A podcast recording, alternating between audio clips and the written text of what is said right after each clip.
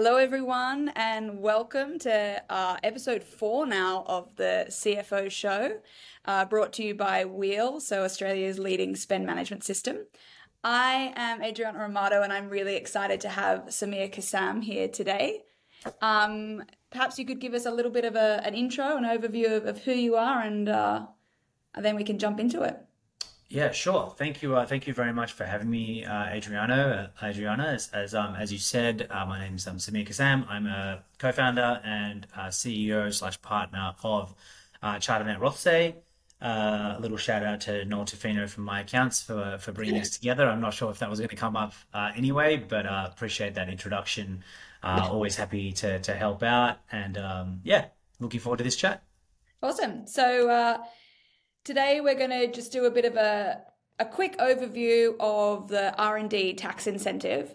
Um, I know that you know you've probably come off that really busy time, um, but now maybe, from what I understand, is probably the best time to really start thinking about little systems in place that you can um, put into your business to really start um, tracking and, and setting you up for the best position in, in about a you know twelve months time. Is that is that how you'd see it?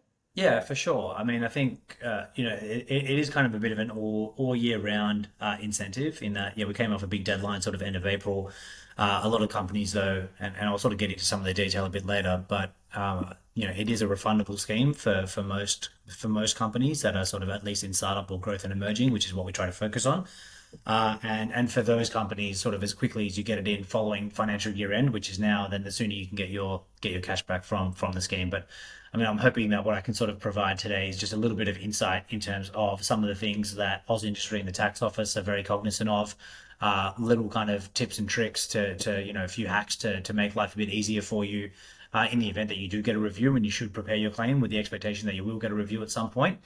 Um, and yeah, we can sort of, sort of get into get into some of that. Great.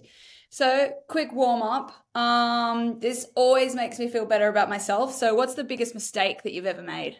Um, yeah, I did think I did try to have a little bit of a think about it. Uh, Um, I'm, I'm pretty. I'm, I, I think I'm, I'm pretty positive, so I don't dwell too much um, on on on mistakes. But um, I think probably the biggest mistake, if I went down, oh god, if I went down the personal path, I think that'd probably take up our whole time allocation. So we'll focus on, on from a business standpoint. I'm, I think holding off on making our first hire for about six months. So I think when when Sade, Sade, my business partner, and I started the business, we um, were pretty nervous about hiring someone, and we probably took about six months longer than we should have, and in order to take someone on. But I think it was the best thing we ever did, and sort of led us to to, to this point now, sort of 130 people later, right? So kind of I think hiring that first person, doing that quickly, um, would have would have been a better move. So that's that's not like a, obviously a huge mistake. It's a learning lesson more, but but yeah, that that's that's what I came up with.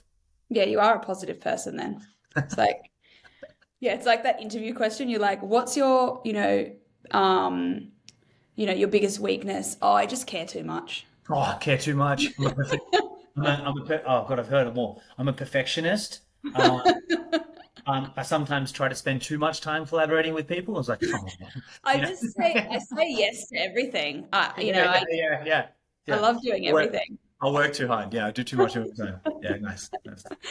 Um, and uh, my favorite segment is I try to guess what your favorite coffee is. I'm going to guess a macchiato. I reckon you're like straight to the point with a little bit of fun on the side. You're you're not you're not far off. Um, I'm a long black person, so long black person. So I do I am I am absolutely black coffee. You know, match match my heritage. Um, so so no, but uh, I I'm a long black macchiato after a good meal for sure. Yeah, nice. All right. So maybe for those tuning in, you like that aren't perhaps in tech companies have been through this before, maybe you could give an overview um, of the R&D tax offset. Yeah, for sure. So uh, the R&D tax incentive, it's a federal government uh, program, so it doesn't matter whereabouts um, you're based within the country, but it's um, very much designed to support uh, innovation uh, in in any industry, really. So we kind of, uh, we, you know, we have clients across uh, tech, obviously, but then obviously, of course, biotech. Uh, life uh, anything else in the life sciences space, engineering, manufacturing, um, even in professional services, medical, uh, a whole bunch of different areas. So it's it's pretty industry agnostic. It can apply to absolutely anyone. Uh, but really, what the government's looking to do is to support innovation. So uh, if you are sort of spending money uh, on on and that's wages and salaries, contractors, overheads, absolutely everything, but on trying to create new or improved products, processes, devices, or materials uh, then then sort of you're in the realm of an eligible R&D tax incentive claim. But you just need to be able to sort of display, uh, you know, that you are creating new knowledge, that the work that you're doing is experimental. So if you take if you take a tech company, for example, you might have uh, you know, machine learning, artificial intelligence, robotics on one end of the very, very eligible spectrum. And then, you know, you're taking pictures of your jumper and selling them on Shopify. That's probably on the other end of not eligible, right? So most mm. of our companies fall, you know, in between and towards very much the deep tech um, sort of side of things. Uh, but yeah, the, the, the overview is you know if you're if you're under 20 million in revenue, you sort of can get up to 43 and a half cents in the dollar cash back. That's a combination of the corporate tax rate, 25 cents, and an 18 and a half cent uh, sort of uplift uh, to come to the 43 and a half cents. So if you're making money and you're profitable, you're already getting the benefit of the tax deduction at 25 cents. Then your benefit's 18 and a half. So the benefit's always uh, if you're under 20 million rev, 18 and a half cents in the dollar up to 43 and a half cents in the dollar is the best way to look at it. Right. And can you give some more examples um, of, you know, I think with AI and machine learning, it's really easy to be like, okay, yep, that's, that's yeah. new processes, new products. Um, some of the areas where, you know, maybe people typically don't think of it, but it actually would qualify for this. Yeah, it's a, it's, it's a good question. I mean, I think uh, a lot of people think the R and D tax incentive when they, when you first start talking about it, they, they think of it as you know people in white lab coats running around injecting mice, you know, um, and and that's it's, it's far more than that. So in, innovation is, is is is a broad term and it's getting broader and broader every day. Uh, so in terms of uh, you know we have like as you said, it's, it is easy to sort of assess when it's on the AI, machine learning, that that side of things. That's pretty pretty simple and straightforward. But if you have, uh, you know, a software client, uh, a software client where they are using sort of multiple different software coding languages in terms of the back end architecture of the platform, and that's where, where where eligibility really stands. Like it's it's not usually on the front end, like creating something beautiful to sort of work with and moving buttons in the right place and color schemes. That's that's sort of more supporting kind of stuff. But really, it's more the back end algorithmic side of things. So if you have sort of software developers on staff, if you are kind of coding things up in a way where you can't sort of just jump online and pull something off a no code platform, or there isn't something open source that you can simply just integrate with the click of a button, and you need to go through that sort of iterative software R&D process of writing some code, seeing whether that produces the right result. It doesn't come comes back, you do it again. That kind of iteration is is really the best way to look at it, and that, that's that's across. You know, you know, if you if you're typically if you're building a platform from the ground up and you're not using a number of off-the-shelf solutions right there's gonna there should be something there for you is probably the best way to look at it mm, i really like that frame framework to, to think yeah. about it so yeah building something not using off the shelf not just sort of relying on existing sort of processes as on solutions yeah. To yeah, yeah. i mean it's complex it's hard if you're you know when when when we've sort of gone through reviews and audits with um, aussie aussie Tree the tax office what what they really want to see is they want to see real life examples of what that iteration and what that experimentation looks like. And so, you know, you might have conversations in Slack between developers saying this thing is effed, like it's not working. You know, like people get pretty heated about about that, as you can imagine. And mm. and we've submitted evidence of of those conversations to really show AusIndustry on the technical side. Like as you can see from this, when they were talking about this type of development, you can mm. see the conversation being that it's absolutely not working. You can see these guys are competent professionals in the field, and, mm-hmm. and it's very very clear that it was an iterative process. It was experimental in nature, and so on. You can see from the conversation that they're having in this mm. excerpt of this Slack conversation that it's not something that's straightforward. And that's the sort of stuff that AusIndustry loves to see. They love to see stuff being made in real time. What they don't want to see is something prepared after year end giving you a summary of all the issues they had during the year because that that's obviously something that could have been fabricated. It's not really mm-hmm. drawn back to things that were happening in real time. So yeah, real time evidence is, is is is really what they what they want to see. Okay, well, it segue, segues really nicely into what I next wanted to um, ask you about is sort of how, how do you go through this um, you know claiming process and you know you mentioned slack but what other evidence would you need to be gathering Yeah, sure. So I'll, I'll start with kind of the the formal kind of application process, and it's it's, it's kind of multifaceted and sort of operates across four four stages. So, and these are the four stages that we work through when it, when it comes to our clients. So the first is kind of obviously identifying what that eligible activity is. So together with with, with your advisor, companies are welcome to self to claim themselves as well. Um, you don't need to use an advisor to do it, but there, there's quite a lot to navigate there. First thing is identifying what that project is and that's what is that experimental activity that is is designed to generate new knowledge look like. And so identifying making sure that it's not something that's commercial in nature. So if for example you're like oh you know i'm to um, formulate a new beverage for the market but it's really just sparkling water and all you're going to do is carbonate this water and go and sell it right? But you know that might be slightly different to things that are out there but it's kind of pretty similar the commercial side of things, in terms of it being something that the market hasn't seen before, isn't as relevant as the technical piece. So if it was a new type of carbonated water, as an example, and you were using a different type of carbonation method, that's the activity, right? That's the mm-hmm. eligible activity, not the fact mm-hmm. that there's a new carbonated water product on market. It's more the process um, that is the R&D. So phase one is identifying that piece. Phase two is then uh, drafting up an R&D project report and the submission with AusIndustry. So there's an application process that you go through AusIndustry where you talk about the core activities, the supporting activities, technical objectives, the new knowledge being de- developed. What were the unknown outcomes? Like what were the, the things that you that you weren't sure exactly how you were going to come about um, resolving? Um, and that gets lodged with AusIndustry. Uh, once that's approved, you then then you move into phase three, uh, which is uh, the calculation process. So you're calculating R and D expenditure, salaries and wages, contractors, uh, overheads, uh, potentially technology, uh, like you know, direct te- technology costs, like actual depreciable assets, can come into it as well. Mm. Um, and then for some type of claims, you can from some claims you can also then have feedstock, which is sort of feedstock inputs. So that's probably more relevant in agriculture, uh, food, a few a few other areas. Um, and you uh, you calculate what eligible R and D expenditure looks like. So once you have that, move into phase four, and you uh, you prepare an R and D schedule. So the final step of the process is an R and D schedule, which goes into your company tax return. You must be a company in order to claim. You can't be a trust or a super fund or an individual. So once you get that schedule, uh, that goes into your tax return, and you lodge your tax return, and that's how the benefit comes from there. Whether it's a reduction in tax payable or cashback, the final step of the process is is the lodgement of the income tax return. And is that at certain like do those phases align with a certain part in the in the year, or are you have you doing like one to three instead of like the first part of the year? Yeah, yeah, good question. So so you can uh, applications open from first of July each year. Mm-hmm. So so we had a bunch of guys in the office on the weekend uh, lodging applications on on, on Saturday because that was the first, um, and and so yeah we. You, you you can lodge any time, and then really what you want to do is making sure that you're aligning uh, your R&D tax incentive process at the same time as your year-end accounts and tax. Because what you don't want. Is you don't want to get approval from AusIndustry and the R&D piece is done, and then you only start preparing the accounts and tax six months later, where mm-hmm. you've got that approval there, you're ready to get your benefit and so on and so forth.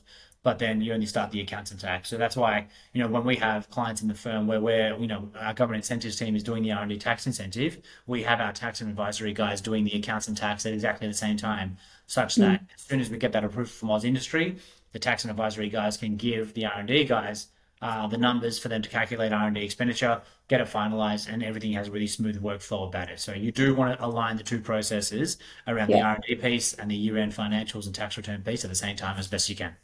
Yeah, great. Um, so for right now, what what's your best advice for people that are tuning in? Like, what do they start sort of be, what should they be yeah. thinking about?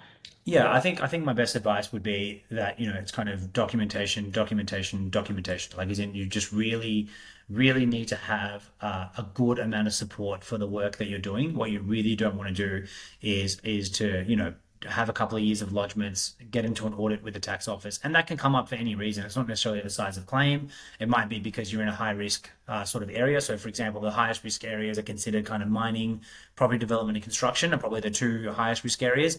Then software, because there's so many claimants, is considered a, a riskier area as well. Mm. And I mean, that's not to say, look, our, we our strike rate's 100%, right? Like we've never kind of given a dollar back through through review or audit because we make sure that our clients have that right level of documentation in place. So the main thing is you don't want to create a huge amount of administrative burden for your team, but at the same time, you want to make sure that you're defensible. And so what that is is kind of if you're using sort of Jira or something like that for for code management, then you want to be flagging things that you want to be flagging things using um, using whatever system you can that may be relevant for your R&D tax incentive claim. So you set up a flag to state that, okay, well, when we were doing this piece of the project, that was really difficult. That was hugely experimental. We had 15 different versions of it. You flag that such that when you're then mm. engaging with your advisors later, you can run a report on all the flags and, and here you go. Mm. Right? Here's all the mm. support for all the technical side of things. And then what you want is on the numbers side of things, you want to be able to draw some correlation between what people were doing and the amount of time that they were spending back to those activities. You want to draw a connection between between the two. Yeah. Timesheets is kind of the best possible way to do that. It's not always easy to convince people to do timesheets though, as as as a kind of everyone in the accounting industry sort of knows. But yeah. Um, it is the best way to to be able to support it. So you might have, you know, you don't need to do it in six minute increments, like or, or anything like that. But you might yeah. have a weekly timesheet of, you know, someone working forty hours a week. They might say that I spent, you know, five hours on this on, on this thing. I might spend eight hours on this thing. You kind of like get it done at the end of the week for what that week mm-hmm. looks like. And if you can draw some correlation between what the activities are and then what uh, those people are spending their time on, uh, that's that's a good way to go about it. But I think you know any good advisor will have kind of good templates in place that they can give their clients to sort of help yep. them track that through the year. And then in the event that you do get uh, reviewed by either AusIndustry or the tax office or jointly, as sometimes is the case, then you've got sort of just that good level of support uh, to, mm. to, to, to, come back to them with. Yeah, amazing. Um, are you seeing sort of any trends um, pop up, maybe in different areas of research or you know anything that you've sort of seen that's interesting about um, the innovation in Australia?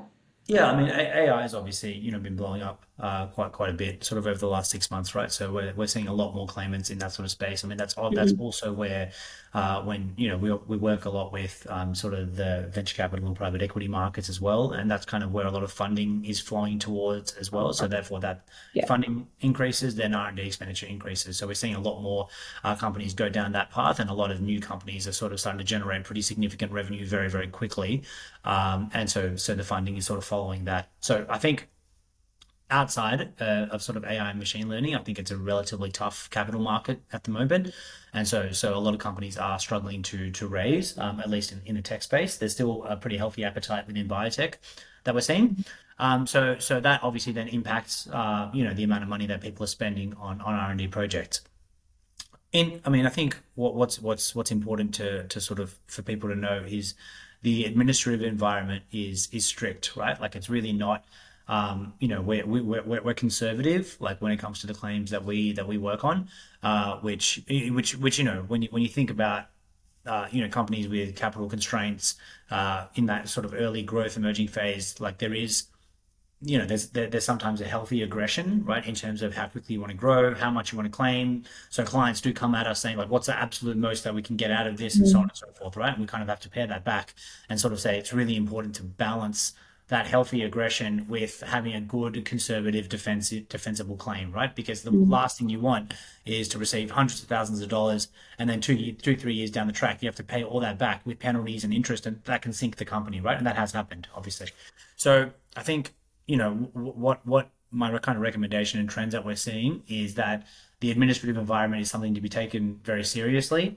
Um, you know, you need to have good quality documentation in place. Work with your advisors as early as you can to start putting that together, um, mm-hmm. such that you're you're creating a really good, solid, defensible claim. Because it's unfortunate that sometimes there are situations where clients are absolutely doing eligible R and D, they just don't have the support to back it up and you don't want to end up in that in that situation where you're leaving money on the table because of what could have been five minutes a week of admin um, for for what could have equated to you know hundreds of thousands of dollars back for for your business, right? So yeah. I think from a trend standpoint, I think the administrative environment um, is is at the moment rightfully rightfully quite um, strong. Um, we are seeing some instances where um, there is a bit of inconsistency in terms of the way it's being administered, um, but it's it's th- those inconsistencies only come up when the quality of documentation is not 100% right. So you can really protect yourself with with, with good planning. Um, yeah. yeah. Okay, cool. Um, I, I had one question on that. If you um, if you don't have enough sort of evidence or support, is it kind of 100% or nothing? Or is that how, or are they saying, you know, you can claim 75% because you had evidence for the 75% that you claimed, but that 25%, is it? Yeah, look, yeah, it's, it's, it's a good question. I mean, I mean, I think companies that have absolutely no support for anything that they're doing just shouldn't claim right? Um, yeah. Like you know, but but I think um, no, there isn't really that much of a kind of well, we could support. So if you have multiple activities potentially, like yeah. if you're if you're submitting five or six different activities and you've got good support for three and not so much for two, our advice is to not claim those two and focus right. on those three that you could really defend because it's just going to be it's also time consuming, right? Going through an audit, you know, you're spending all this time with AusIndustry in the tax office, you're sort of fighting them on different things and so on and so forth. And mm. if you've got three really, like, if you've got two activities that aren't well supported and three that are, it, it's kind of, it's a bit toxic, right? Like the, the feeling that the tax office or Industry might have about those two will begin to seep okay. into those other three. So, right. um, yeah, so, so, uh, yeah, I think, I think it's important to, to just be confident about what it is that you're claiming mm. uh, and really not try to push the envelope too far by any means um, in, in, in terms of, yeah, in terms of what you want to go for. Right. So they don't view the activities in isolation. They will kind of take a holistic view. Yeah, they'll take a holistic view for sure. I mean, yeah. I mean, although although they have said, you know, in, in support of kind of, it's it's also just not uh, necessarily commercially realistic that everyone's right on top of this from day one, right? Yeah. And so so they have come out in, you know, we we meet with them on a on a pretty regular basis via um, these reference group meetings that they hold that was in the tax office hold with private practitioners like ourselves. And what they've sort of said is that for first year claimants, the standard of proof is not going to be as high as for people that have been claiming for multiple years. So mm-hmm. if you're if you're if you're sort of in the first year of business, second year of business, you're doing your first R and D tax incentive claim, and your documentation mm-hmm. is like at like eighty percent. It's not hundred percent, but it's it's it's decent then you are encouraged to still claim. And the tax office will take into AusIndustry Tax Office will take that into account. That it's your first year of claim.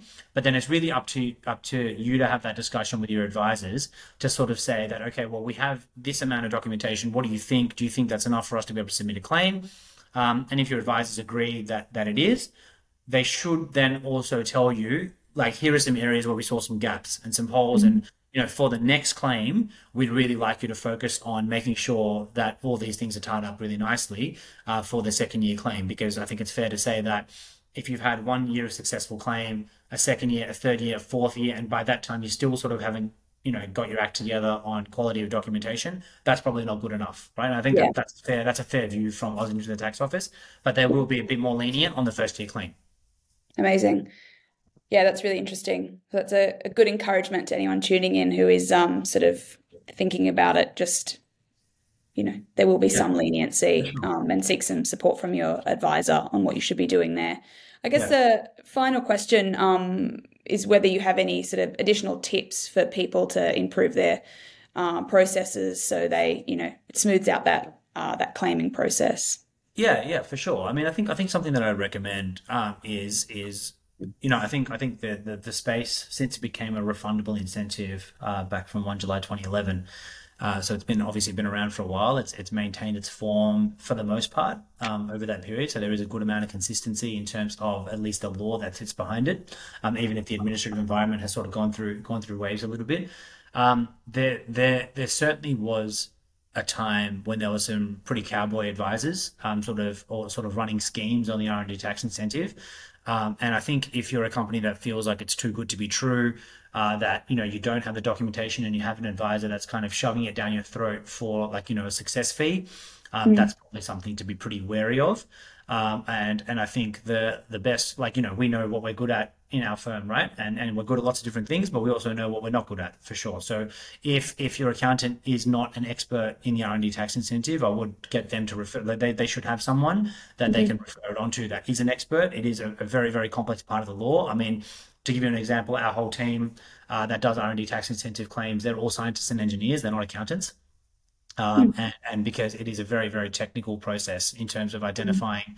uh, you know, what the hypothesis of the activity was, you know, what the experimentation looked like, and so on and so forth. So it's really not uh, you know, accountants do do it and do do a good job of it, uh, Yeah. but it really is a specialist area. And so, yeah, get get your advisor to refer you to someone that really knows what they're doing, Yeah. um, as as as opposed to sort of just ha like the worst thing you could do is kind of just to have a crack and hope for the best. That's that's definitely not the way uh, the incentive should be treated. Yeah, I was speaking to our head of finance, and, and she was saying that, um, you know, yes, getting an expert in it can be expensive, but it's definitely worth doing it the right way, getting all of the evidence, getting the process, and you end up probably doing better in the claim anyway. Um, and you know, Yeah, yeah, you will. I mean, they'll, they'll be able they'll be able to identify things, uh, you know, that, that you may not have thought of that were eligible for. So they should be paying for themselves in terms of benefit. Um, absolutely. Um, the other thing is that your advisor must put their tax agent reference number on on the application. So they are putting their name to it when it's being lodged, and they're lodging it on your behalf. Um, if stay away from anyone that's kind of getting you to lodge it yourself and are just helping you out in the background. That's Yeah. um, that if they're not going to put their name on it, uh, you shouldn't be working with them. So there's, it's got to be something that they, they sign off on for sure. Mm. Yeah. Well, thank you very much, Sameer. That has been amazing, um, really, really interesting. Um, and I also, again, want to thank Noel for the intro. Uh, I owe you both a, a long black, or maybe it's lunch and a, a macchiato. That sounds good. Awesome. Well, Thanks thank so you much. very for having me. much. It was an absolute pleasure. Enjoy your inspirational grey background, and I will. Lovely day. I mean, I don't know why I'm throwing shade at your background when I'm sitting in this No, awful got that. You've got, brown. you've. You, your your background is a macchiato. It's perfect. Yeah, that's true. All right. See you later. Have a good Cheers, day. Joanna. Take care. Cheers. Bye. Bye.